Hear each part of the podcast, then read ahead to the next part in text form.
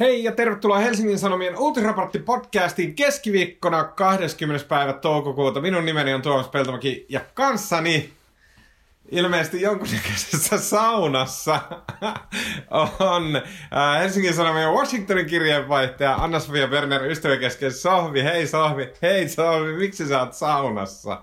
Hei, ei, mä oon tämmöisessä peräkammarissa, mä oon nyt Ilmajoen kirjeenvaihtaja.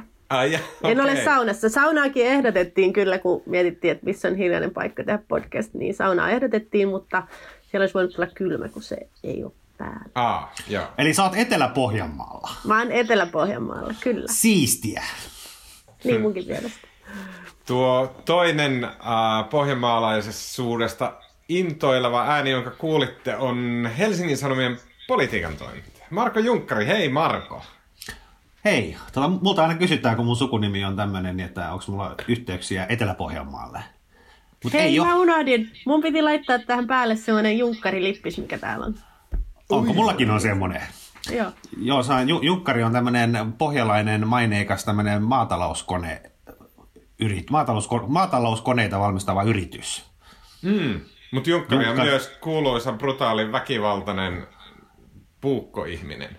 On, mutta suvullani ei ole Pohjanmaan kanssa mitään tekemistä. Ei näiden maatalouskoneiden eikä puukkojen. No kerro hyvin pikaisesti, mikä sun sukunimi sitten on? Mikä Junkkari se on? Se on saksalainen Junkkari. No niin, meidän, mun, mun sukulaiset, eräs joku sukulaiseni on tehnyt jotain sukututkimusta ja hänen tuloksensa on se, että nimenomaan tämä meidän, me, mun suku on siis Karjalasta, nämä meidän, meidän junkkarit, me ollaan niin kuin tästä saksalaisesta Der Junker tota, mm. alkuperäistä. Joka tarkoittaa jonkunnäköistä kauppiasta. No eikä tarkoita. Eikö? Se Vaan on mitä? sotilas, nuori sotilas. Okei. Okay. Erittäin mielenkiintoista. Tämän viikon podcastissa Se on yhtään, se keskustellaan... on yhtään kiinnostanut. toi. Kiinnostaa, kiinnostaa. Älä sano, että erittäin kiinnostavaa, jos se ei ole. Se on tosi kiinnostavaa. Mä itse asiassa olen miettinyt sun sukunimeä ihan vapaaehtoisesti. No niin, tämän viikon podcastissa keskustellaan tuomion päivästä. Kyllä, hallitus on julkaissut päivän, jolloin Suomi, joka on omin voimin, voimin kiivennyt kaikista ongelmista, rysähtää sieltä rotkoon alas, nimittäin tekee sen oluttuoppi kädessä. Ensimmäinen päivä kesäkuuta ravintolat saavat aloittaa. Siinä on lopun alku. Tämä on aihe, jolla on paljon, paljon tota, mun mielestä läsnä sellaisia teemoja, jotka, jotka liittyy myös tämmöisiin niin kuin moraaliopetuksiin, uskovaisuuteen, kieltoihin, kaikkiin tällaisiin. Erittäin mielenkiintoista. Ja sen lisäksi keskustellaan Gallupista, jonka mukaan SDP on kömpinyt tästäkin koronakriisistä voittajana ulos. Pääministeri Sanna Marinin käytännössä johtama puolue on äh, noussut jo neljä prosenttiyksikköä perussuomalaisten edelle, joka tulee nyt siis äh, tuoreimman Gallupin mukaan kakkosena. Ää, lopuksi vielä hyviä keskustelun aiheita pitkien epämukavien hiljaisuuksien varalle.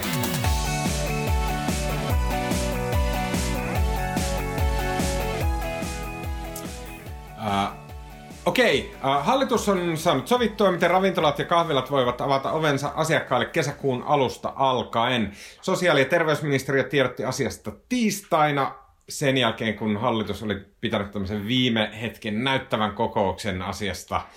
Mun mielestä Suomen hallitus on pikkuhiljaa saanut kiinni siitä, että miten tämmöistä suuren maailman doorstep-meiningistä, miten on hyvä, että näytetään, miten tärkeät ihmiset menevät ää, tota, tärkeään kokoukseen ja tulevat sieltä tärkeiden päätösten kanssa ulos ja kertovat ne kansalaisille. Hyvää show-meininkiä, pidän suuresti ja allekirjoitan. Tässä hyvin tiiviisti ää, tämä hallituksen ravintolastrategian keskeiset pointit. Eli alkoholijuomia saa tarjota kello 9-22, eli aamu ysistä, hyvä, ilta 10, ja ravintolat saavat sitten olla auki kello 11 saakka. Noin puolet normaalista asiakkaista ää, pääsee ravintolaan, eli asiakasmäärät tai asiakaspaikat varmaan käytännössä puolittuu. Tämä rajoitus ei kuitenkaan koske terasseja eikä ulkotiloja, eli olettaen tämä aiemmin sisällä lymyillyt puolikus vaan siirtyy ulko, äh, ulkoterassille. Ja tota, rajoitukset koskee koko maata, mutta sen jälkeen niitä ehkä ruvetaan alueellisesti lieventää, kun nähdään, missä korona äh, oikein piilee. Tarkoittaa varmaan käytännössä sitä, että se on nimenomaan Helsinki jonka ravintolatoiminta sitten pysyy tälleen tahmaisena vähän pidempään. Asiakkaita tai seuroita ei saa asettaa liian lähelle toisiaan ja tarkkoja metrimääriä asiakkaiden välille ei kuitenkaan säädetä. Tällä hallitus väisti tämmöisen jotenkin Monty Python tai Benny Hill-tyylisen aspektin tähän tota, ravintolastrategiaan. Asiakkaat, asiakkaat voi noutaa ostoksensa itse esimerkiksi tiskiltä, mutta buffet-ruokailut kielletään. Ja sitten ravintolat, ää, tota, he joutuvat siivoamaan erittäin aktiivisesti ja ahkerasti. Minähän itse olen entinen kokki ja olen ollut useassa ravintolassa töissä. Ja mä tiedän sen, että kokkaaminen on oikeasti 96 prosenttisesti pelkästään siivoamista. No niin, tässä tämmöinen vähän kevyempi kesäaihe.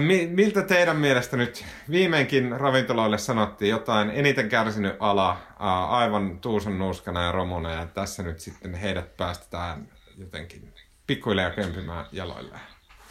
No, jos mä aloitan, musta niinku, jotenkin ensimmäinen niinku mieleyhtymä tästä on se, että tämä on, niinku, tää on ihan kuin aikakone. Meitä on siirretty niinku tämmöiseen niinku 70-luvun sosiaalidemokraattiseen just, Suomeen. Just näin, just ja tässä on, niinku ihan, tässä on ihan, musta niinku, siis kaikki kertoo siitä. Siis ensinnäkin se, että niin kuin, tämä, tämä ravintola-asia on äh, peruspalveluministeri Krista Kiuru vastuulla. Siis se ei ole, se ei ole työ- ja elinkeinoministeriössä, se ravintoloihin ei suhtauduta kuin yrityksiin, vaan heitä soi, ho, asiaa hoitaa perhe- ja peruspalveluministeri Krista Kiuru, SDP, joka esiintyi eilen Infossakin. Ja niin kuin, totta kai alkoholi, alkoholi aiheuttaa ongelmia perheessä ja myös terveydenhoidossa. Tämä on ihan oikein. Krista Kiuru ottaa nyt myös tämän ravintola-asian hoitaakseen ja sitten toinen asia, mitä tietysti itse en edes muista, kun on niin nuori, mutta niin kuin aikoinaanhan tosiaan ne ravintolassahan oli valtavia rajoituksia. Piti ostaa niitä jotain niin kuin leipiä, leipiä, että saa niin kuin drinkin ja piti, jokainen noutaa juomansa ja itse. Ja se kaade, portsarit ovella. Ja, ja, nyt me ollaan kaikki vaan ihan, ja siis 70-luvullahan Suomi oli sosiaalidemokraattinen ihmemaa, niin, niin palataan 70-luvulle. Yes. Kyllä. Se tietää, että... Toisaalta mun mielestä tämä on loikkaus myös eurooppalaisempaan ravintolakulttuuriin, jos, jos tota, buffetit katoaa. Ja esimerkiksi Antti Holman Instagramissa todettiin jo, että tämä tarkoittaa myös raastepöytien kuolemaa. Ei, ei kai. Ei. Kyllä. Mitä tapahtuu suomalaiselle kulttuurille SDP-pilassa? Aivan totta. Siis mä oon ihan varma, että siis on olemassa joku pyhä virka, joka ei ole julkinen, mutta todennäköisesti sen haltija on silleen Päivi Räsäsen tyylinen hahmo, jolla on olemassa jollain van, vanhalla pergamenttirullalla ne niin kuin the säännöt, jotka kaivetaan hänen tulleen. Se on tää, just tämä anjovisleipä ja ää, Kyllä. Tota, ää, olutrajoitukset ruokakaupassa ja tota, alkoholin monopolin kiristäminen ja tota, Sieltä ne löytyy. O- oli, ja mun mielestä mä, mä kuuntelin sitä eilistä, tiedotusti, vai, eilistä tiedotustilaisuutta sille aika sivukorvalla, mutta sitten siellähän oli myös tämä yksi THLn tutkija, jonka nimeä nyt muistan, mutta sitten häneltä kysyttiin siinä infossa, että miten, niin kuin, nythän palautuu myös se, että alkoholin myyminen loppuu kello 22, ja onko se niin kuin tuntia ennen tätä täytyy, täytyy tehdä viimeiset alkoholitilaukset, niin kysyttiin, että niin kuin, miksi tunti, kun yleensähän on ollut niin kuin valomerkki puoli tuntia ennen tätä ravintolan sulkeutumista, mutta sitten hän muistutti, että itse asiassa ei, nykyään hän, tällä hetkellä hän saa tilata viinaa ihan ravintolan kiinni menemiseen asti, ei ole enää semmoista Eikö se ole enää valomerkkiä? Ei, nykyään saa myydä alkoholia niin, niin pitkään kuin ravintola on auki. Ja tota, eli jos ravintola on neljä, neljä, neljään asti saa myydä viinaa. Ja nyt, tota, nyt, nyt me palataan taas 70-luvulle. Nyt tulee tämmöinen valomerkki. Mutta siihenhän me, oli mun me... mielestä, Marko, mä ainakin ostin täysin sen THL-virkamiehen vastauksen, että miksi tuntia ennen pitää lopettaa anniskelu, oli se, että ihmiset poistuisi jotenkin asteittain eikä jäisi niin kuin narikkaan jutustelemaan kaikki samaan aikaan keskenään odottamaan. No näin on. Ja mä oon siis ylipäätään, vaikka nyt tässä vitsaillaan ja äh, ihaillaan niin kuin 70-luvun sosiaalidemokraattista Suomea, mutta siis onhan, musta on hyvä, että ravintolat avataan ja musta on hyvä, että ne avataan tälleen niin kuin aika vahvasti säännellysti. Et sinänsä en vastusta asiaa millään tavalla. Hmm. Mä näin äh, Yhdysvalloissa jossakin tätä talouden avaamista käsittelevässä uutisessa oli kuvituskuvana baaritiski, missä oli semmoiset äh, läpinäkyvät muovi, muovit jokaisen asiakkaan välissä. Aa. Että sai istua baaritiskillä, mutta siinä oli, siinä oli semmoinen Oi, mahtavaa. Muovi, muovi välissä. sitten mä huomasin, että sit on, ainakin somessa on nyt päivitelty, että miksi se dokaaminen pitää lopettaa sitten kymmeneltä, että miksi juuri 22 on se kellonaika, jolloin tota, se muuttuu vaaralliseksi, mutta se on kyllä myös kieltämättä myös ihan totta, että kyllä niin kuin, tota, jokainen minuutti yli kymmenen, niin ihmiset rupeaa olemaan lähempänä ja lähempänä toisiaan. Kyllä. Tota, mä haluaisin hirveän paljon, että hallitus julkistaisi ne niin kun, pohja-aineistot, mihin nämä kaikki perustuu. Koska kaikkihan me tiedetään, että nämä on vedetty ihan hatusta nämä jutut. ihan silleen sormituntumalla. No, silloin kun mä käyn baarissa, niin yleensä mä oon siinä kymmenen jälkeen jo aika päissäni. Ja tota, sitten 12 mä rupean kyllä halailemaan ihmisiä. Niin kuin, ne on tämän tyylisiä ihan varmasti nämä, niin kuin, että miten nämä on luotu. Ja sitten mä haluaisin lukea, mitä sinne on sävelletty sinne niin kuin, tota, niihin perusteisiin ja muihin. Se on helvetin mielenkiintoista. Niin, on, onhan sitä siis niin kuin, ja makeetahan tässä on se, että tässä oli tämmöinen välillä semmoinen huolestuttava ilmiö, kun ravintolat oli niin myöhään auki, niin, niin ihmiset meni ravintoloihin vasta paljon myöhemmin. Oli saatto mennä jopa selvinpäin rafla, ei tarvinnut vetää kauheita pohjia himassa. Mutta nyt palataan, niin kun, nyt palataan taas siihen, kun jos rafla menee kymmenet kiinni, niin se kapakkahan pitää mennä jo kolmelta. Sitten saadaan se niin kuin, sama vaikutus. Kello 22 Ehkä Suomeen tulee vihdoin semmoinen happy hour-kulttuuri, jota mä oon kovasti kaivannut Washingtonista nyt täällä. On, ja sitten kaikki lähtee, on. ihmisten työteho paranee, kun ihmiset, ihmiset lähtee sitten kymmenet himaa, ja sitten on aamulla taas joo, joo. töissä. Tämä on brittiläinen uh, pubikulttuuri Kyllä. just tällaista. Mä itse asuin Glasgowssa, Skotlannissa nuorena miehenä, ja siellä tosiaan kymmeneltä meni pubit kiinni. Se kuulostaa suomalaisen korvaan hirveän väärältä ja hirveän aikaiselta, mutta se on yllättävän toimiva systeemi. Se vaan tarkoittaa sitä, että käytännössä baari-illat alkaa heti töistä. Eli töistä lähdetään perjantaina siinä noin kolmen aikoihin, vähän työnantajalta varastetaan se tunti pari siitä, ja sen jälkeen mennään työ, työporukalla suoraan baariin. Si- viimeistään neljältä ollaan baarissa jo aika hiprakassa ja sitten siellä tinutellaan siihen kymmeneen asti. Ja sitten siinä on se mahtava puoli, että sitten sä oot lauantai-aamuna, sä oot siinä kello yhdeksän aikaa ihan täydessä iskussa leikkaamassa nurmikkoa ja saksimassa puutarhaa ja mitä nyt britit harrastaakaan. Siis mä pyydän niin kuin ihmisiä, että älkää niin kuin suorilta tuomit, kun se on yllättävän toimiva homma. Näinpä. Miten äh, menisittekö itse ravintolaan tai baariin? Ajatteko heti ensimmäinen kuudetta lähteä Mulla oli töistä ja mennä kanssa. Baariin sisä- tai ravintolaan sisätiloihin vai, vai aloitatteko terassista vai niin kuin pelottaako vielä? Pelottaako tartunta edelleen? Marko. Sanottu, sanot, no, no siis tavallaan en, mä en suhtaudu mitenkään kepeästi tähän. En, en mä, mulla ei ole niin sinänsä, mulla ei ole tarkkaa suunnitelmaa vielä, mutta kyllä mä todennäköisesti, todennäköisesti tulee, musta on kiva päästä myös lounaalle välillä pois kotoa. Me meinaan, meillä jatkuu etätyöt, niin, niin musta on välillä varmaan ihan kiva käydä lounaalla jossain ravintolassa sen sijaan, että vetää sitä hernekeittoa tuolla pöydän kulmalla. Mm. Ja kyllä mä, kyllä mä aion, mennä, aion mennä terassillekin heti kun mahdollista. Mm. Mä huomasin sen tässä, että mä itse ajattelin, että joo, että, että heti ensimmäinen päivä pitää mennä, mutta sehän on maanantai. Se on maanantai. Et se ei, mutta ehkä se pitää, mä luulen, että mä lähden niinku tavallaan niinku ammattini puolesta katsomaan, siis silleen niinku seuraamaan asioita. E, niinku sille ihan vaan, että mikä se fiilis ja miltä se näyttää. Mutta mä huomasin, että mun esimerkiksi ystäväporukat on jakaantuneita. Eli ja. siitä ei, ei, ei saatu aikaan semmoista niin kuin iloista jälleen näkemistä, että okei, nyt lähdetään kaikki sitten ravintolaan, koska osa porukasta ei kerta kaikkiaan suostunut lähteä semmoisen niin korona, koronalinkoon ja ne niin kuin pelkästään infektiota sitä kautta. Sitten osa taas oli selkeästi niin kuin täysin valmis heti lähtemään saman tien. Ja mä luulen, että tämä jossain määrin heijastelee sitten niitä niin kuin peruspositioita, missä ihmiset on ollut koko koronan läpi. Kyllä. Niin mä luulen, että nyt se niin kuin nähdään, kun ihmiset pääsee liikkeelle. Joo, ja mä nimenomaan, itse olin jo aikaisemmin ajatellut, että ehkä sitten terassille uskaltaa mennä, kun, kun tutkimukset osoittaa, että ulkona se leviää huonommin ja, ja niin mm. edelleen. Mm. Että, että kyllä. Mutta mut tähän liittyy mun mielestä myös se, mistä mä oon niin kuin jo pitkään toivonut vielä lisää tietoa, eli missä ne Suomen koronatartunnat nyt saadaan, ja että et kiertääkö se tuolla jotenkin ihmisten keskuudessa sillä että, että tota, just ravintolassa ollessa pitää pelätä, vai, vai tuleeko ne tartunnat nyt niin kuin vaan hoivakodeissa tai vaan jossain niin kuin ikään kuin suljetuissa ympäristöissä.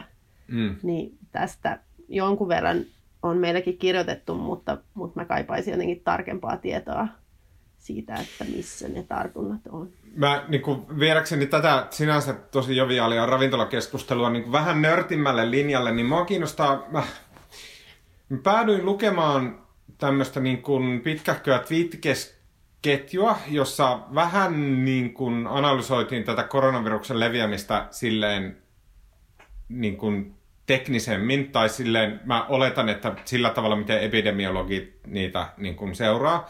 Ja sitten Suomessa on paljon kiinnitetty huomiota tähän R-lukuun, joka tarkoittaa sitä, että kuinka moneen, moneen niin kuin keskimäärin, ää, kuinka moneen ihmiseen yksi levittäjä tartuttaa. Mutta sitten niin kuin, ää, ja me päästään kohta ravintoloihin tässä mun niin kuin ajatuksessa, mutta se, se, mitä esimerkiksi mä en ollut ajatellut, ja mä luulen, että tavallaan niin kuin moni ei ajattele perehtymättä asiaan, on se, että on olemassa esimerkiksi K-luku. K-luku tarkoittaa epidemioissa sitä, että kuinka tasaisesti epidemia levittyy. Eli se tarkoittaa, se, se niin kuin R0-luku, mitä Suomessa moni seuraa, niin se, se on semmoinen niin mielikuvitusluku, se ei oikeasti pidä paikkaansa, koska se ei mene silleen, että joku oikea ihminen niin kuin tasan 1,2 ihmiseen sen tartuttaa, vaan itse asiassa epidemia toimii sillä tavalla, että niillä on semmoinen niin K-arvo. K-arvo mittaa sitä, että kuin sumpussa ne äh, tartunnat leviää käytännössä sitä, niin kuin SARS, SARSin tyylisessä tapauksessa tarkoittaa sitä, että ne leviää supersumpussa.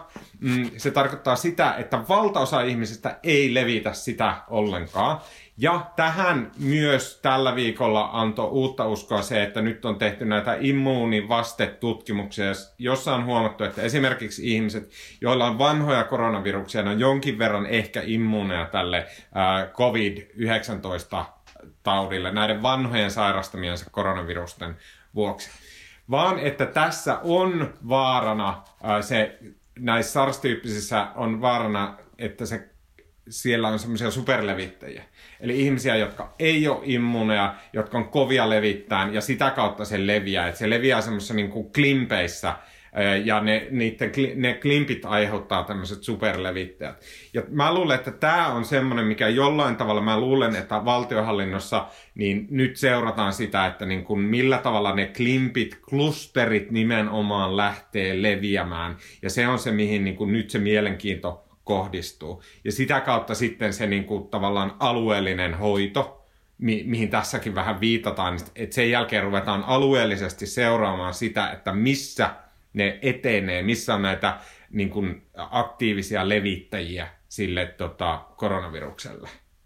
Kyllä, ja koko ajan varmaan sit tieto lisääntyy myös just siitä, että minkälaiset rajoitustoimet ja, ja niin kuin minkälaiset turvavälit on tarpeellisia. Et mä luin, luin tota Health Affairs-lehdestä tämmöistä niin kuin, ähm, tutkimusta, jossa oli selvitetty sitä, miten Yhdysvalloissa nämä eri osavaltioiden eri aikaan tehdyt äh, rajoitukset toimi. Ja, ja siinä selvästi nähtiin, niin kuin, että tällä turvavälillä ja, ja rajoituksilla on niin kuin merkitystä, mutta siitä ei päästy vielä kovin hienojakoiseen siitä, että, että just mitkä kaikki on välttämättömiä ja, ja mitkä ei. Ja tämähän on hirveä sillisalaatti ympäri maailman, että mitä saa tehdä ja mitä ei saa tehdä ja mitä ihmiset käyttäytyy, niin, mutta siitä varmaan tieto just lisääntyy koko ajan. Ja itse mä oon nimenomaan ajatellut kaikkea tätä normaalielämään paluuta vähän sillä lailla, että no, no katellaan, että mm. mitä tapahtuu. Mulla on teille kysymys, uh, joka on silleen niin kuin kaksi, tai kaksijakoinen sillä tavalla, että, että se liittyy näihin maskeihin. Maskit on mun mielestä korona koko tämän pandemian niin typerin aihe. Silleen, että se, se on niin älytöntä se riitely siitä. Mutta nythän se aktualisoituu sitten. Eli nyt se, siitä tulee niin kuin ajankohtainen ja vähän, vaan vähän liioittelee, että se voi myös niin kuin, jännittää ihmisten välejä. Eli nyt kun ihmiset menee äh, baareihin, niin tietty porukka vetää maskin naamallensa. Ja sitten myös hyvin todennäköisesti ne on sitä porukkaa, jotka silleen pelkää ihmisiä, joilla ei ole maskeja. Ja sitä kautta saattavat esimerkiksi pikkuhumalassa siellä niin, niin kuin ihan, ihan jopa suutahtaa ja sanoa ärräpään sitten toisille ihmisille. Niin ja enemmän tämä on musta ollut toisinpäin ainakin niin kuin poliittisessa mielessä, että ne maskit myös herättää maailmalla aggressioita siitä, että, että joo, niistä on tullut niin kuin poliittinen kysymys ainakin jollakin tavalla. Mutta en joo, mä sitten tiedä, miten baarissa, jos sun pitää joka tapauksessa ottaa se maski pois, että sä saat juotua sitä kaljaa, niin onko sitä, mikä se merkitys Itse asiassa oli kehitetty semmoinen, mun mielestä Saksassa oli kehitetty tämmöinen semmoinen Pac-Man-maski, jossa joo, se, joo, siinä on, sä saat auki sen maskin siitä sun kohdalta, että se ei tarvi ikinä poistaa sitä maskia. Mutta kuitenkin... Juo, te... juo pillillä. Voisi saako siihen pienen reijä ja pilliä siihen maskiin? Pillillä kalja. Niin. Miten te itse, tämä kuulostaa pelleille kysymys, miten te itse meinaatte sitten, kun ravintolat auki ja, jos ajatellaan, okei, okay, lounaat on varmaan erikseen, että niin sitten mennään kaverin kanssa lounalle, eikä tarkoituskaan silleen niin kuin mitenkään törmäillä ihmisiä ja keskustella vieraiden kanssa ja näin. Mutta jos menette esimerkiksi viettämään ravintolailtaa 6.6., vaikka minun kanssani tuonne Bierhaus Müncheniin, niin, niin tota, laitatteko te maskin päälle? En mä tiedä, se varmaan riippuu. Mä oon oikeasti vähän sitä mieltä, että, että se niin kuin ravintolassa tai baarissa ei ole mikään maailman paras asia, koska sun pitää, kaikki ne ohjeet ainakin sanoo, että sä et saisi koskea siihen ja sun ei pitäisi ottaa sitä välillä pois, niin eihän siinä ole mitään järkeä, jos sun pitää syödä tai juoda, niin, niin, niin pitää ne. sitä. En, en mä oikein ymmärrä, eh, joku maskiasiantuntija voi kertoa, että, että mikä se tilanne nyt on, mutta kai niitä siis tuolla kaupoissa ja sillä niin kuin suljetuissa tiloissa liikkuessa julkisessa liikenteessä olisi ihan hyvä käyttää.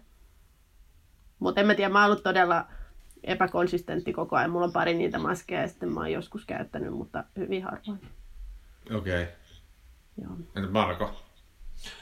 No, mä en oikeastaan miettinyt, kun mä, oon itse, mä en oikeastaan joutunut sitä, siis olen mä käynyt kaupassa ja näin, mutta mä oon, mä oon liikkunut tosi vähän ja mä en ole käyttänyt maskia tähän mennessä, mutta en tiedä, ehkä. Mutta se, se, on hirveän sosiaalista mun mielestä, että, että varmaan jos muut alkaa käyttää, niin sitten mäkin alan mm. käyttää. Mm. En mä tiedä, mä oon vähän, mulla ei ole maskeja, niin kuin, en tiedä. Ehkä en, mutta sitten toisaalta mua välistä harmittaa, että miksi me ota tätä vakavammin. Että pitäisi elää tämä niin kuin, sillä ihan elämän kokemuksena. Pitäisi elää tämä täysillä. Pitäisi olla maskit ja pitäisi käyttää käsidesiä ja tiedätkö, olla peloissaan. Niin kuin, että paitsi aina sellaiset niin kuin pandemiakuvat, mitä sä saat niin kuin jälkipolville muistoksi on jotka tekee niin. vaikutuksen on ne, Mutta musta maskeilla on valtava, tämmönen, valtava yhteisöllinen merkitys, koska tässä on kumminkin niin kuin, tämä globaali pandemia ja pieni ihminen on aika voimaton tässä kaiken, kaiken tämän myllerryksen keskellä ja työt menee ja kaikki tuhoutuu ympäriltä, mutta kauhean vähän voi itse tehdä, mutta se maski on niin kuin yksi, harvoja yksittäisiä asioita, mitä ihminen voi niin kuin tehdä osoittaakseen, mm. että on jotenkin niin kuin, mullakin on merkitystä ja mun valinnoilla on joku arvo. Sen takia mun mielestä maskia, maskia voisi ruveta käyttämään ihmisille tulisi Mä juttelin pari viikkoa sitten yhden kalifornialaisen proffan kanssa, joka oli kirjoittamassa New York Timesiin, niin kuin, joka hän oli Suomessa ja hän oli niin kuin yhteys Suomeen ja hän rinnasti niin kuin tämän San Franciscon alueen ja Suomen ja oli jotenkin aika kauhuissaan muun muassa, muun muassa just tästä maskien puutteesta, että miten voidaan olla näin, okay. näin vastuuttomia. Että Suomi oh, erottuu tästä niin kuin joidenkin silmissä aika vahvasti sillä että katsotaan hmm. järkyttyneen. Okei. Okay, uh, äh, oliko se siinä ravintoloista? Ehkä. Hyvä. Se on kiinnostavaa, miten ravintoloihin on näitä ohjeita, mutta, mutta et onko yhtä lailla niin kuin on paljon muitakin palveluita, missä ollaan, ollaan on, ihmisten kesken. Mä voisin vielä sen sanoa, musta niin kun, tässähän kyllä julkinen valta sysäs aika paljon vastuuta näiden säännösten noudattamisesta ja prosessien luomisesta näille ravintoloitsijoille itselleen.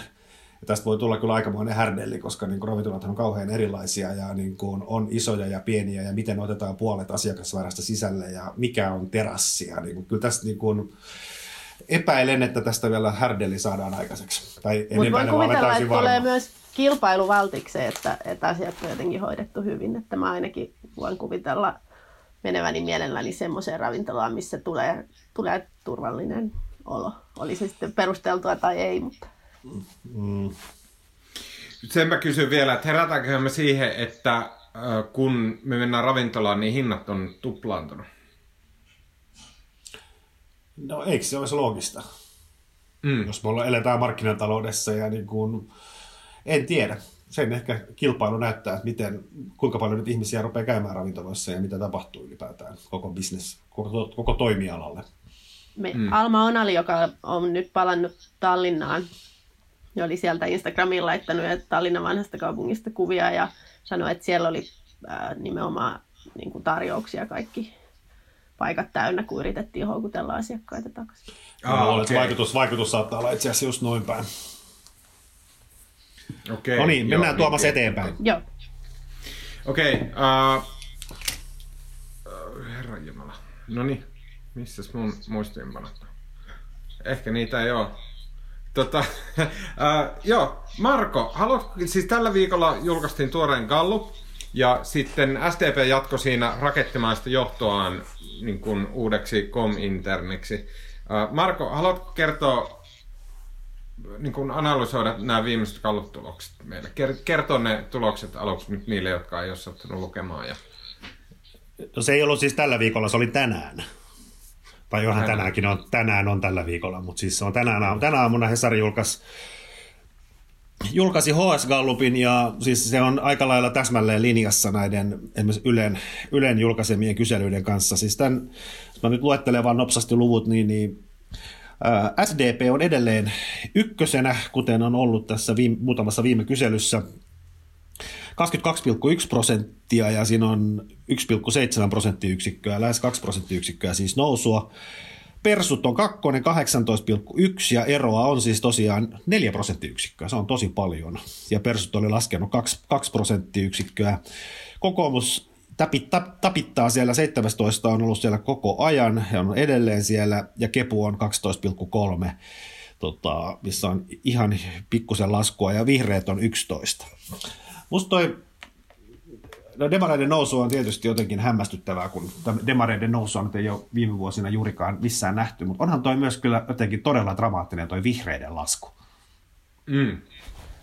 Mutta eikö se ole aika selvää, että, että punavihreät siirtyy Sanna Marinin taakse? No mä en usko, että se menee niin. Tai me, menee okay. ehkä vähän, mutta siis ei se mikään automaatio ole. Että kyllähän niin kuin, kyllähän niin kuin vihreät ja SDP on hyvin erilaiset puolueet.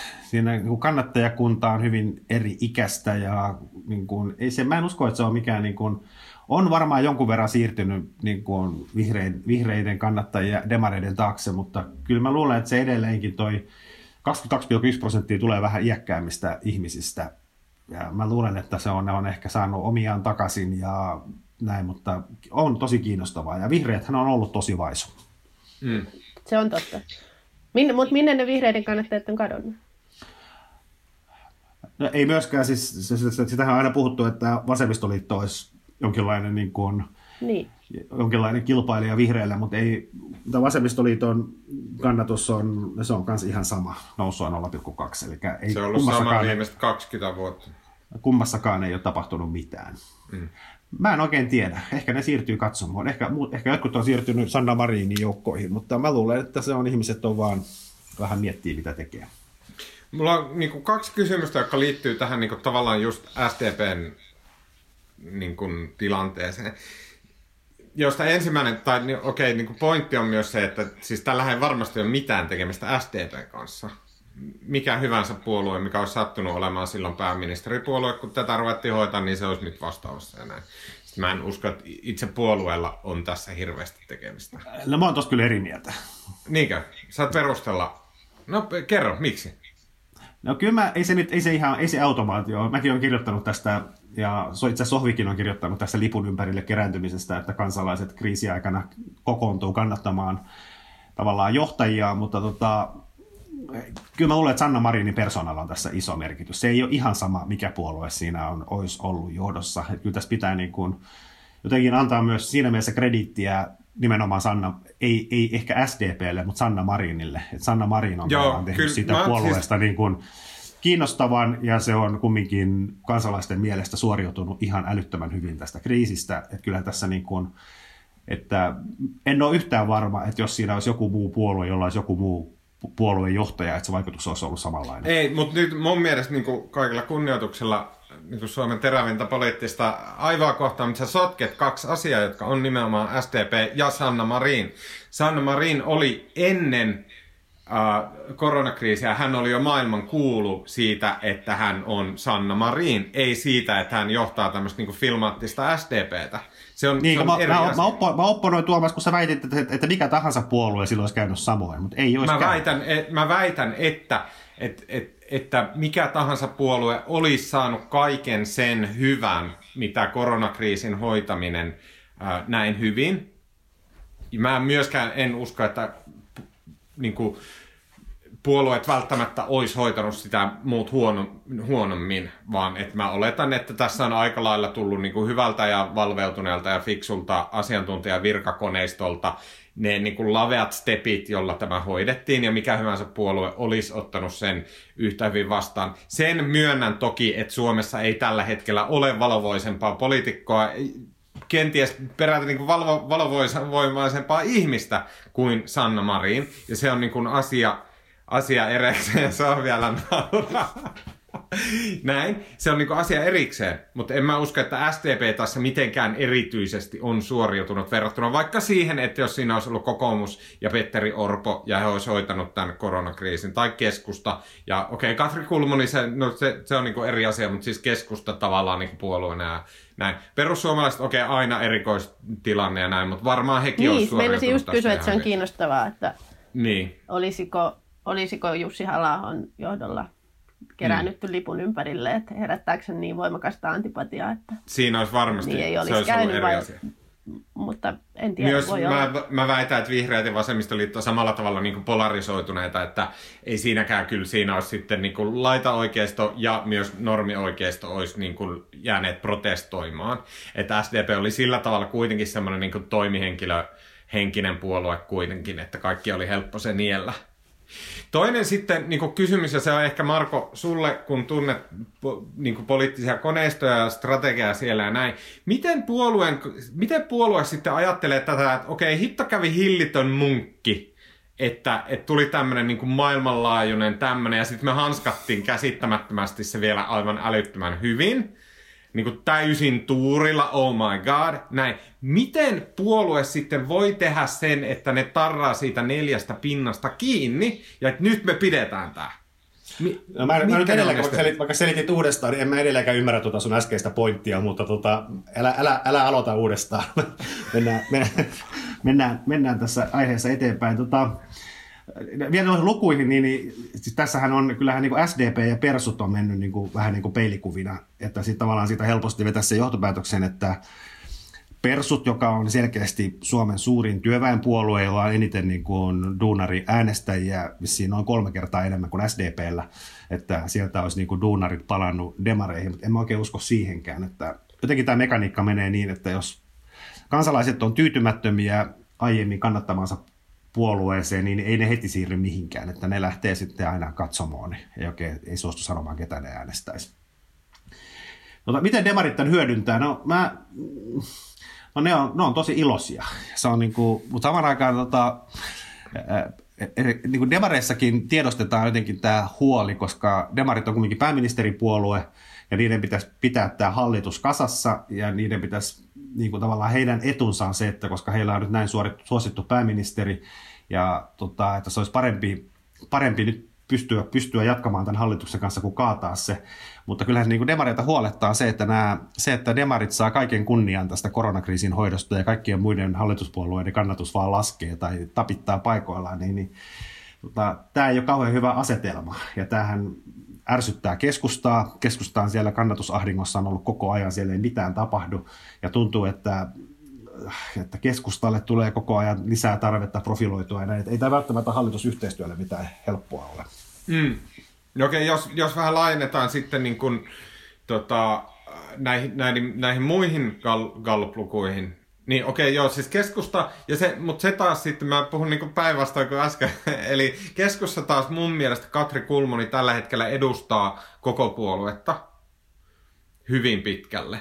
Ja se niin kun edustaminen ei ole ollut jotenkin onnistunutta. Se ei niin kuin toimi. Vihreillä on mun mielestä sama vika. Se puolue tällä hetkellä tosi paljon vihreät on yhtä kuin Maria Ohisalo. Ja sitten joku siinä jää. Siinä on niin kuin, se on ihan semmoista asiapitoista ja järkevää ja, ja niin kuin tämmöistä vilpyttymäistä ja näin. Mutta joku siinä jää niin kuin siitä kuitenkin, mä, mä en ikinä olisi uskonut, että mä sanon, mutta niin kuin, siinä, siitä puuttuu semmoinen Ville Niinistömäinen semmoinen joku ärsyttävyys. Joku semmoinen siitä puuttuu. Mä mietin tuota keskusta näkökulmasta sitä, että, että kun heidän kannatus nyt on suur, suurinta Uudenmaan ulkopuolella, että on, onko täällä maakunnissa semmoista, niin kuin, mä oon ehkä pohtinut tätä ennenkin, mutta niin kuin korona vastarintaa, että kun se ei ole levinnyt onneksi pahasti tota, Uudenmaan ulkopuolelle, niin, niin onko ikään kuin just vielä enemmän toivetta siitä, että saataisiin niin kuin eri kohtelua vähän sen mukaan, että kuinka paljon niitä tartuntoja on ja, ja onko semmoista niin kuin tyytymättömyyttä siihen, että, että on ylireagoitu ja miksi kaikki kärsivät, miksi, miksi Kainuussa joudutaan niin kuin rajoittaa elämää, vaikka Helsingissä ne vaan taudit leviää. Niin tämmöinen oppositio on ainakin toistaiseksi ollut aika, aika vähäistä, mutta varmaan voi lisääntyä, kun, kun tästä elämä jatkuu. Joo, sitten kun mun mielestä niin jollain tavalla kiinnostava asia on se, että jotenkin SDP on niin kuin viimeiset kymmenen vuotta ollut sellainen puolue, joka ei herätä niin kuin kauheita, se ei herätä kauheita intohimoa. Niin kuin, yeah. Varmaan pahinta puolueelle se, että se herätä intohimoa niin kuin mihinkään suuntaan. Ja musta demareiden tilanne on ollut vähän tämmöinen, että sitä ei oikein ihmiset jaksanut edes niin kuin inhota, kun se on ollut jotenkin niin semmoinen huonossa hapessa. Ja toisaalta sitä ei ole kukaan oikein jaksanut fanittaa, mutta niin kuin, Tämä nyt on siis liiottelua, mutta siis Ei tämä, on jotenkin, muut, tämä, on, tämä on jotenkin muuttunut. Jotenkin mun mielestä nykyään, kun nykyään niin kuin Sanna Marini, jos kirjoittaa niin kuin mitään, ei edes niin kuin poikkipuolista Sanna Marinista, mutta jos kirjoittaa jutun, missä niin kuin jollain tavalla kysytään hallituksen linjojen, linjausten järkevyyttä, niin se tulee niin raivokasta palautetta, missä niin kuin kansalaiset puolustaa Sanna Marinia. Ja mä en niin kuin tällaista, se on niin kuin tämmöistä mä en tämmöistä vimmaa nähnyt oikeastaan niin kuin koskaan minkään puolueen ympärillä. Että siellä ollaan nyt niin kuin, ei vaan niin kuin lipun ympärillä seistä, vaan sinne ollaan rakennettu semmoiset niin kuin jotkut villilläne elokuvissa, semmoiset vankkurit pantu niin kuin, tota, rinkiin, niin koitetaan estää niin kuin vihollista, vihollista pääsemästä lähellekään Sanna Marinia. Ja tavallaan tähän liittyen on musta kiinnostavaa, että kyllähän niin kuin, tavallaan siis Sanna Marin on onnistunut älyttömän hyvin ja on luonut tämmöisen mielikuvan itsestään tämmöisenä niin kuin viilipyttymäisenä kriisiajan johtajana, mutta samaan aikaan tämmöistä niin pikkusähläystä koko ajan. Mä itse kirjoitin näistä viikonlopun twiiteistä, missä Petteri Orpo moitti, moitti tota, hallituksen, hallituksen tiedon tai antamia tietoja eduskunnan suuntaan ja moitti Sanna Marinia ja Marin vastasi erittäin kärjekkäästi Twitterissä ja tästä syntyi sitten semmoinen omituinen somekohu. Ja sitten toinen, mikä oli vielä mun mielestä niin kuin omituisempaa, oli se, että viikonloppuna lähti sitten pyörimään tämä Sanna Marinin äh, vuonna 2010, eli siis 24-vuotiaana kirjoittama, 24-vuotiaana nuorena hyvin vasemmistolaisena nuorisopoliitikkona kirjoittama blogikirjoitus, missä hän, tota, äh, tämä liittyy, tota, eikö tämä liittynyt silloin sikainfluenssaan, niin hän, hän veti lääkeyhtiöt kölinalta ja kannusti tämmöiseen rokotekriittisyyteen ja tota, näin edespäin. Ja tämä lähti kiertämään tämä blogi ja siinä ei sinänsä ole mitään ihmeellistä, aika kärjekäs ja hyvin vimmainen kirjoitus, mutta samaan aikaan sitten sunnuntaina, kun tämä lähti leviämään, niin, niin sitten se kirjoitus katos Sanna Marinin, tai ei kadonnut, vaan Sanna Marinin henkilökohtaiset nettisivut ajettiin alas. Ja jälkikäteen, jälkikäteen selvitettiin, että tämä johtui siitä, että sunnuntai-iltana jotain kello 19 joku rupesi päivittämään Sanna Marinin nettisivuille viimeisimmät tiedot siitä, että hän on nykyään pääministeri eikä liikenneministeri. Miten sattu? Ja mä niin kuin tätä mulle soittikin joku ihminen, joka ymmärtää jotain. Et Tuomas, että sä, sä oot vähän sellainen nörtti, mutta se, että jos joku, jos joku päivittää, päivittää nettisivuille vaikka tämän kirjoittajan niin kuin henkilötiedot, niin eihän se edellytä koko nettisivun alas ei, ottamista. Ei, ei, ja sitten tämä ihminen, ihminen sanoi myöskin, että pelkästään, että jos kyseessä on ollut joku kesäharkkari, joka ei osaa käyttää tätä kyseistä niin kuin blogialustaa, mutta niin kuin pelkästään se, että hän on sen takia joutunut ottamaan sen alas, koska ei osaa muuten päivittää. Mutta samoin pelkästään se, että siihen on kuitenkin päivitetty, tehty se semmoinen teksti, että sivuja päivitetään. Ja pelkästään sen tekstin tekeminen vaatii aika pitkälle meneviä niin kuin, tietojen käsittelytaitoja. Eli se osoittaa, että ei se ole niin kuin mitenkään vahingossa sieltä tullut. Niin musta toi on niin kuin. Musta, musta toi episodi on... oikeasti alas. Joo. Joo, ja musta toi on niin kuin tosi huolestuttavaa. Mä en, mä en usko, että se on välttämättä Sanna Marin itse, tai mistä minä tiedän, mutta se on, niin kuin, se on niin kuin tosi huolestuttavaa siitä, että niin kuin tommonen ikivanha blogikirjoitus kymmenen vuoden takka, tak, takaa, millä ei niin kuin sinänsä mitään merkitystä, niin sitten se ensimmäinen reaktio on jossain, taho, jollain taholla, että ajetaan ne blogisivut alas, että tämä kohu saadaan sillä tukahdutettua. Mm. Onhan toi niin kuin tosu, tosi hassu selkäydin reaktio, että niin kuin koitetaan sitten niin kuin tavallaan vetää se pois se tieto. Ja, ja ehkä kertoo varmaan siitä, että demareissa ollaan aika hermona siitä Suomaksen kysymyksestä, että miten tämä 4 prosenttia tai miten tämä tilanne saadaan, saadaan niin kuin pidettyä yllä. Ja musta se on kiinnostavaa, koska, koska Sanna Marin on nyt ollut tämmöinen maan äiti hahmo, mutta kyllä hän, hän, hän niin kuin on myös hyvin vasemmistolainen tota, ideologialtaan ja, ja se isolla osalla suomalaisista on varmaan sen kanssa ongelmia myös. Mun mielestä... Ja sitten hän vaikuttaa myös semmoiselta, että, että tavallaan mun mielestä tämä voimakas koronaviestintä – perustuu vahvasti myös semmoiseen pieneen uh, uh, uhan tunteeseen, vaaran tunteeseen, että jos nyt ei totella, niin, niin Sanna pääministeri suuttuu. Että kyllähän ai, ai, ai. siinä on semmoista kiihkeyttä myös, joka ehkä sitten näkyy varsinkin näissä, näissä twiiteissä Orpolla. Ai ai, suuttuispa Sanna kunnolla, jos että tekisi poika. Tuomas. niin, mutta oota, oota. Mä haluan nyt vähän äh, siis kuitenkin ehkä selventää sitä, Mä luin sen vanhan blogikirjoituksen, joka siis on nyt niin, kuin niin semmoisen persu hypermoottorin myllön niin kuin, äh, superjakama somessa, että ne yrittää likistää tästä kaiken irti, mitä pystyy. Lähinnä Matias Turkkilan johdolla, äh, joka on siis persujen pää, tämmöinen propa, propagandagaattori, näin. Niin, niin tota, sehän ei ollut siis rokotekriittinen sillä tavalla semmoinen foliohattu, niin kuin semmoinen, että että et rokotteet aiheuttaa autismia ja, ja että se on CIA-juoni ja tämmöinen. Se ei ole tämmöinen, vaan se oli kapitalismikriittinen. Se oli, hyvin se oli, se oli rokote, rokoteyhtiökriittinen. Se oli tämmöinen hyvin stallarihenkinen, että, että ka, kapitalistin karvainen kärsä on nyt niin kuin väärässä paikassa ja että, että että se on lääkeyhtiöt käyttää satoja miljoonia niin kuin rattaiden voiteluun Suomessakin ja jumalauta, että kapitalisti nyt ulos savustetaan sijat täältä ja näin. Se oli tämän henkinen tämä kirjoitus. Et niinku se, ja mä luulen, että se on varsinkin Turkkila ja Persut, ne yrittää nyt niksutella vähän sitä sinne päin niin, että et Sanna, et, et Sanna on ihan niinku kaheli.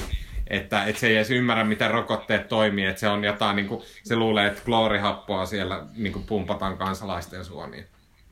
Mutta sehän, mutta, mikä mutta, siinä mutta... oli kiinnostava, miten se heijastui tähän aikaan, oli se, että, että Marin siinä syytti niin kuin hysterian lietsonnasta ja ylireagoinnista niin kuin sika-influenssaan, kun, kun pandemia ei tullutkaan. Ja siinähän niin kuin tavallaan moni, moni, jos tästä selvitään suht vähällä, niin, niin samanlaista viisautta voidaan kyllä. saada. Niin, niin. On, ja musta, niinku, musta on, niinku, musta on niinku ylipäätään niin väsynyttä kaivaa, kaivaa, tota, kaivaa niinku poliitikkojen kymmenen vuoden takaisia kirjoituksia, ja vaikka niinku Jussi halla blogikirjoituksella varmaan on joku merkitys hänen ajatteluunsa, mutta niinku, mun mielestä niinku niistä jauhaminen on, ei se kauheasti vie mitään eteenpäin. Ja mun mielestä se Sanna Marin 24V-kirjoitus, niin mun mielestä sillä ei ole niinku, Musta sillä ei ole juuri mitään merkitystä siihen, miten hänen nykyistä ajatteluaan pitäisi jollain tavalla tulkita. Se kertoo lähinnä sen, että hän on ollut pirun vasemmistolainen ja on varmaan edelleenkin. Mutta Toivon ainakin, kir... että kukaan ei mene lukemaan mun vuoden 2010 kolumnia. Just mutta... näin, mutta siis pointtina, pointtina on musta vaan se mun mielestä niin kuin reaktio, että miksi yritetään välittömästi sitten vetää se pois. Niin. Mun mielestä niin kuin, tästä on puhuttu varmasti jo joinakin vuosina tässäkin podcastissa, mutta se on semmoinen asia, mikä tulee tapahtumaan ja se tulee toistumaan ja se, se on tällä hetkellä toi niin vanhojen kaivelu, niin se on sel, selkeästi niin aktivistipiirien tämmöinen erääntyyppinen ase niin kuin oman asiansa ajamisessa. Mukaan lukien esim. Niin kuin nämä, Jenkeissä oli tämä Oscar Gaalan juontaja Kevin Hart, joka on maailman niin kuin lepposin ja mukavein ja fiksuin äh, jäbä, niin se oli kymmenen vuotta sitten twiitannut jotain, mikä si, niin kuin nyt luettuna vaikutti vähän niin kuin homofobiselta ja ei ihan okolta, niin hänet sitten tämän perusteella niin kuin hänen uransa savustettiin alas ja näin. Näin tulee tapahtuun, Suomessa tulee poliitikot kompastuun tähän vielä, mutta mä niin kuin toivon, että me pikkuhiljaa, se ei riitä, että suomalaiset siirtyy, vaan koko niin kuin, läntisen maailman pitää siirtyä sen ymmärtämiseen, että joka ikisellä on tyhmää paskaa, netissä, mitä ne on tehnyt, kipakoita kommentteja, ääliömäisyyksiä ja näin, ja että et me, et sit se kääntyy hyväksi ja se tuo meidät niin kuin inhimilliseksi meidät kaikki. Et pääministerikään ei ole enää semmoinen korkea niin kuin äiti Teresan kaltainen eteerinen hahmo, ää, vaan että se on niin kuin normaali ihminen, joka on kaksikymppisenä ollut niin kuin hiton kipakkas tallarihenkinen pössö. Mutta se on vaan hyvä. Niin kuin ennen pitkään, että me siirrytään tuohon. No niin, tämmöisen Jeesustelun loppupuheenvuoroon me pidän silmällä kelloa, koska tota, me kaikki halutaan päästä helatorstain viettoon. Äh, kun äh, tulette esimerkiksi minun kanssani, eikö ei vieläkään, ei, meillä, ehtikö ei, meillä olla podi? No niin, no niin, no niin. Tota, kun lähdette esimerkiksi käymään jollain hyvällä luontopolulla ja sitten otatte sinne mukaan vaikka taskumatillisen jotain pikkusen väkevää ja siinä sitten on kiva pikku, tiettäkö, pikku kiprakassa sateessa, mutta näteissä maisemissa, niin kiva ottaa pikkunen lämmin tömssy ja sitten rupeaa, rupeatte kertoa ohikulkeville viattomille tota, lapsiperheille jotain juttuja, niin mistä, mistä alatte heille, heille tota, selittää? No, ähm, mä oon tosiaan edelleen ollut tällä pitkällä lomalla kautta sairaslomallani ja se, miten mä oon sen viettänyt, niin no luin Mika Valtaria, mutta on myös katsonut Seemore-palvelusta Ex-onnellisia, joka on siis Johanna Vuoksenmaan, mä löysin sen vasta nyt, mutta 2016 alkanut tämmöinen ihmissuhde komedia sävytteinen, mutta myös vakava tota, ihmissuhdesarja. Ja se on musta ihan loistavaa. Mä okay. aivan, aivan liekeissä. Muista Johanna Vuoksenmaa, joka on käsikirjoittanut ja myös ohjannut ne ekat kaudet, ää, niin on Nero. Ja se kuvaa, kuvaa siinä sekä mun mielestä ihmissuhteita. Ehkä just se, että en ole pitkään aikaan katsonut mitään suomalaista draamaa, niin se oli, oli jotenkin todella virkistävää nähdä niin kuin jotenkin semmoista meikäläistä elämää televisiossa. Ja mm kyllä. Ja, ja siinä on, ollaan musta hyvin ajassa kiinni ja, ja tota, on tämmöisiä Puuttuuko siitä ne, puuttuuko niin. siitä ne niin semmoista, suomalaisessa viihteessä on monesti semmoinen, semmoinen pieni kiusallisuus, joka sitten kuitenkin estää tavallaan niin kuin vapaaehtoisesti hankkiutumasta sen pariin johtuen siitä, että viihteen tekeminen on aivan sairaan vaikeeta ja sitten täällä on kuitenkin vaan muutama tuhat viihteentekijää tässäkin maassa. On siinä aina välillä semmoisia semmosia niin kuin vähän jäykkiä sivuosa näyttelijöitä, varsinkin kun siinä on aika paljon myös nuoria tota, hahmoja, mutta, mutta mun mielestä se on enimmäkseen oikein, oikein sujuvaa ja, ja niin kuin olen siis kattanut kaksi kautta varmaan viikossa, että, että ainakin mulle se upposi todella hyvin. Ja siinä on siis pohjaidea on se, että, että tota, ja mä äh, opin myös, että Johanna Vuoksimaa on myös patentoinut tämän, tämän idean, jolle se sarja perustuu. Eli että on rakennettu semmoinen eroperheiden talo, missä, missä seinät avautuu ja sulkeutuu sillä että ne lapset pysyy paikallaan, mutta, mutta sitten se asunnon tavallaan pohja muuttuu sen mukaan, että kummalla vanhemmalla okay. ne on. Joo, ja sitten siitä seuraa niin kuin draamaa, kun siellä asutaan Eksen kanssa – samassa talossa. Joo. No niin, Marko. Hyvä, kattokaa, eikö onnelliset? No, mä en ole tehnyt mitään. No, Sori, mun koira yhtäkkiä sai hepua. Okei. Okay. mä en ole tehnyt mitään. Mä en ole oikein lukenut enkä tota, katsonut mitään tämmöistä niin kuin viihteellistä, vaan ainoastaan on niin kuin, tota, tai suorasti, suoranaisesti ole töitä, mutta mä innostuin, innostuin lukemaan 90-luvun lamasta.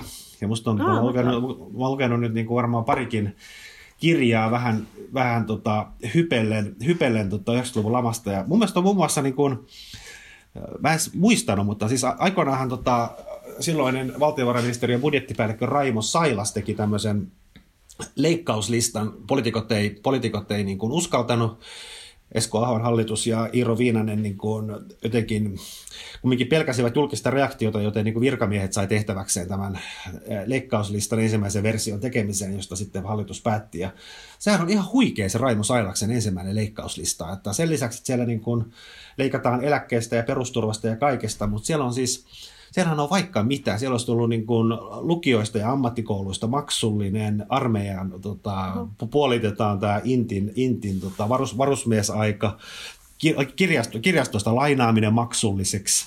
Ja se on niin kuin, tota, näin, näin siis toteutunut, näitä ei sitten hallitus vannut totea, mutta tota, se, se, mitä se Raimo Sailasen paperi esitti alun perin, niin sehän oli ihan huikeeta. Asioita, mitä niin kuin, sitten ei ole uskottu edes niin kuin, oikeastaan ääneen sanoa, kuten kirjastojen maksullisuus. Wow. Mistä, okay. mistä kirjasta sä oot sitä lukenut?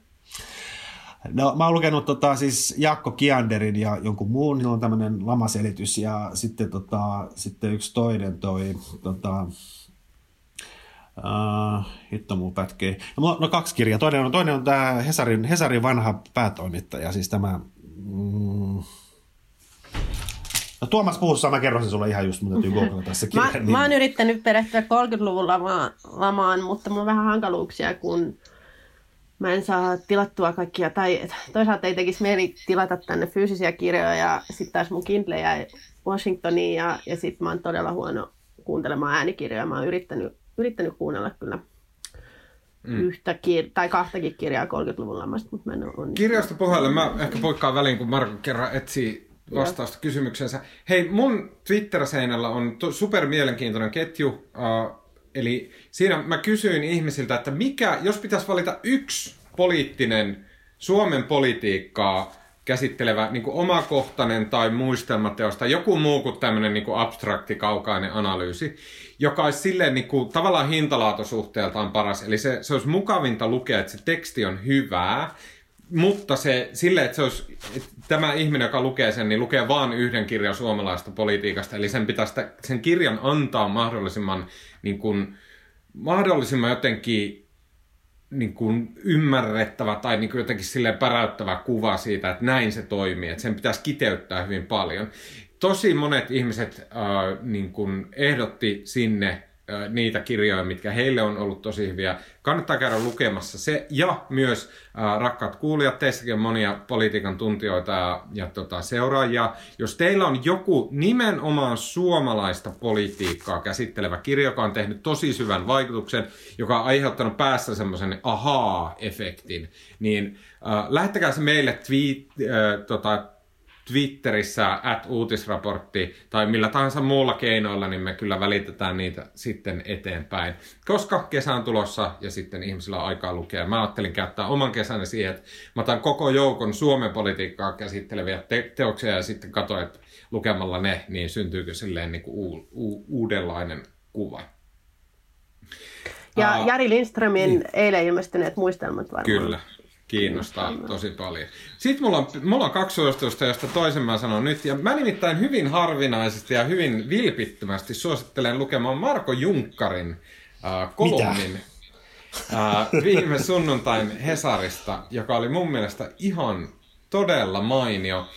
Se sisälsi semmoisen ajatuksen siitä, että et niin kun, kun me seurataan tämmöisiä vaikka isoja prosesseja, niin kuin korona tai sodat voi olla sellaisia, tai se, että miten Suomi selviää lamasta, tai miten Nokia menee, tai tämmöisiä näin isoja prosesseja, niin ne kaikki näyttäytyy hyvin jotenkin määrätietoiselta, että no näinhän nämä menee, että on kausaliteettia, ja sitten koska tehtiin näin, niin sen, siitä seurasi tätä, ja sen takia Suomi on nyt maailman top viidessä maassa ja tälleen.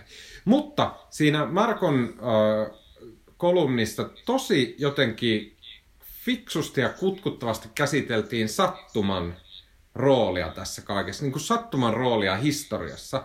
Ja sehän se on niinku semmoinen fakta, jonka jokainen tajuaa, joka on yhtään elämää nähnyt. Että sattuma sanelee melkein kaiken. Tai jotenkin varmaan resonoi mulla tosi paljon senkin vuoksi, että mä luen sitä Valtarin Mikael Hakimia, jossa sit survisiiri Ibrahim puhuu koko ajan oikusta, että miten niinku hän tottelee oikkujaan. Ja mä myös hyvin paljon tottelen oikkuja. Eli joka on niinku tavallaan vaan henkilökohtainen sattuma päähän pisto jotain tällaista. Ja se niinku, jos niitä lähtisi katsoa, niin ne sattumat on sanellut tosi paljon elämästä. Ja Marko käsitteli omassa kolumnissaan tätä jotenkin tosi viisaasti. Uh, niin... Paitsi mä onnistuin suututtamaan kaikki historioitsijat, jotka olivat sitä mieltä, että mä en käsitellyt, käsitellyt asiaa yhtään viisaasti. Mutta mun mielestä, Barack, mun mielestä Barack Obama viittasi ainakin vähän samaan nyt, kun hän piti tämmöisen valmistujaispuheen ähm, virtuaalisesti Joo. amerikkalaisille ja puhui siitä, miten on nyt. Toki se oli myös kritiikkiä niin kuin Trumpia kohtaan, mutta musta myös totuus, että, että iso osa maailman johtajista ei tiedä suurinta osaa aikaa, mitä ne on tekemässä. Joo, mutta mm. mä, mä kerron nyt nämä kirjat, mitkä mä äsken missasin. Eli Keijo K. Kulha on entinen Hesarin päätoimittaja, niin kuin varmaan kollega hyvin tietävät. Hän on siis kuilun partaalla Suomen pankkikriisiä käsitellyt. Se ei ole varsinainen tutkimus, mutta siinä, oli muska, siinä on kauhean hyvin koottuna, koottuna vuosituhannen vaihteessa tehty kirja, hyvin koottuna mitä tapahtui. Ja toinen oli siis toi Jaakko Kianderin ja Pentti Vartian suuri lamakirja, mitkä on molemmat niin kuin, jotenkin, mä, mä en muistanutkaan miten kamalaa silloin oli. Kohta on taas samanlaista. Okei, okay, mielenkiintoista. Mun varsinainen suositus on todella, todella obskuuri, uh, mutta äärettömän jotenkin painavan oloinen blogikirjoitus. No niin, ja get this, saksalaisblogissa. Saksalaisessa Verfassungsblog, eli se on saksalainen perustuslakiblogi, jonne on suomalainen tämmönen Päivi Leino Sandberg-niminen proffa. Päivi Leino Sandberg on siis äh, professori Helsingin yliopistossa. Hän opettaa, mä en tiedä mikä tämä on suomeksi, mutta se on Transnational European Law, opettaja tutkii siis. Päivi Leino Sandberg kirjoitti erittäin, erittäin mielenkiintoisen blogitekstin, jonka otsikko on Constitutional Constraints Meet Political Pressure. Ja se oli todella vaikuttava lukukokemus. Se on siis englanninkielinen analyysi siitä, miten suo... Ja nyt se oli myös vaikea. Mä voin sanoa tämän väärin, mutta ja se oli superpitkä ja tämmöinen tieteellinen. Mutta se kirjoitti siitä, että miten Suomen, kun n- nyt justiinsa EU on päättämässä näitä erinäköisiä talousturvamekanismeja, koko EUn laajuisia, EVM, niin monet näistä muistetaan finanssikriisistä, niin EU on about päättämässä, että nämä, niiden sääntöjä silleen höllennetään, että jotta niitä valuuttamekanismeja, kaikkia semmoisia isoja talousmekanismeja, jotta niitä voidaan käyttää tehokkaasti koronakriisin niin kuin taloussyöksykierteen ehkäisemiseen. Suomi on perinteisesti aina läpi EU-jäsenyytensä Suomi on suhtautunut kaikkeen tällaiseen supernihkeesti, että tässä mitään niin kuin yhdessä ruvetaan toisten velkoja makselemaan ja tämmöisiä. Niin Su- Suomi on ollut tosi tiukka tässä. Ja sitten Suomen niin kuin poliittisessa järjestelmässä niin kuin viime kädessä suuri valiokunta ja perustuslakivaliokunta päättää näistä asioista. Eli parlamentilla on iso sana siihen, että mitä esimerkiksi Sanna Marinin hallitus saa näissä asioissa tehdä. Ja tämän äh, tota, Päivi Leino Sandbergin ki- kirjoituksen ja analyysin mukaan tässä on käynyt nyt Suomen osalta sillä tavalla, että suuri valiokunta on kävellyt tuon perustuslakivaliokunnan yli. Mä joudun Tuomas, asiassa. mun on nyt pakko mennä, mulle nyt soitetaan, tiedän, mulla alkaa on... haastattelu. Mä, mä poistun nyt. Joo, kiitos Marko. Yes, moikka. Moi. Moi moi. Ne, niin tota, äh, tämä Päivi Leino Sandberg kirjoittaa si- semmoista tapauksesta, miten suuri valiokunta oli kävellyt perustuslakivaliokunnan yli ja suostunut tai niin ollut myötämielinen näitä e- Euroopan talousvakuusmekanismeja ja muita kohtaan. Ja sitten käytännössä ylittänyt perustuslakivaliokunnan kannan. Se, oli, se kuulosti ihan super tärkeältä, koska tietenkin perustuslakivaliokunta on sellainen, minkä yli niin kuin, ei voi kävellä, koska se niin kuin linjaa perustuslakia. Mm. Ja se voi olla, että tästä koko asiasta tulee vielä Sanna Marinin hallitukselle suuria ongelmia. Mm, kannattaa ehdottomasti lukea. Se oli myös hyvin virkistävä tämmöinen, niin kuin, ihan vain sen englanninkielisyyden vuoksi. Se sai Suomenkin politiikan kuulostaa sille super tärkeältä. Siellä puhuttiin kaikista Grand Committeeista ja kaikesta tällaisesta. Että kannattaa kannattaa lukea. Mä laitan linkin tota, Twitteriin ja tänne tota, show notesihin tässä podcastissa. Sieltä se löytyy. Päivi Leino Sandbergin Constitutional Constraints Meet Political Pressure. Finland's preca- precarious participation in the COVID-19 solidarity measures. Ja se on Ver, Verfassungsblog, äh, saksalainen blogi. Okei, okay, tämmöinen Joo, rimpsu loppuun. Äh, siinä kaikki tältä erää. Tämä oli vähän lyhyempi ja, ja tota, äh, en mä tiedä, oliko tämä edes lyhyempi. Ei tämä ehkä Ei, ei ehkä ollut. Näin. Äh, oli vain kaksi aihetta, mutta se johtuu siitä, että nyt on helatorstai. Vai helluntai, kumpi se on? Helatorstai. Helatorstai. Just näin. Äh, tota, kiitos Anna-Sofi Berner. Kiitos Tuomas. Kiitos Marko Junkkarille, jonka täytyy vähän äkkiä tuosta livistää. Ää, tota, kiitos teille rakkaat kuulijat. Äänen ja kuvan meille tekee tällä viikolla Janne Elkki ja me kuullaan taas ensi viikolla.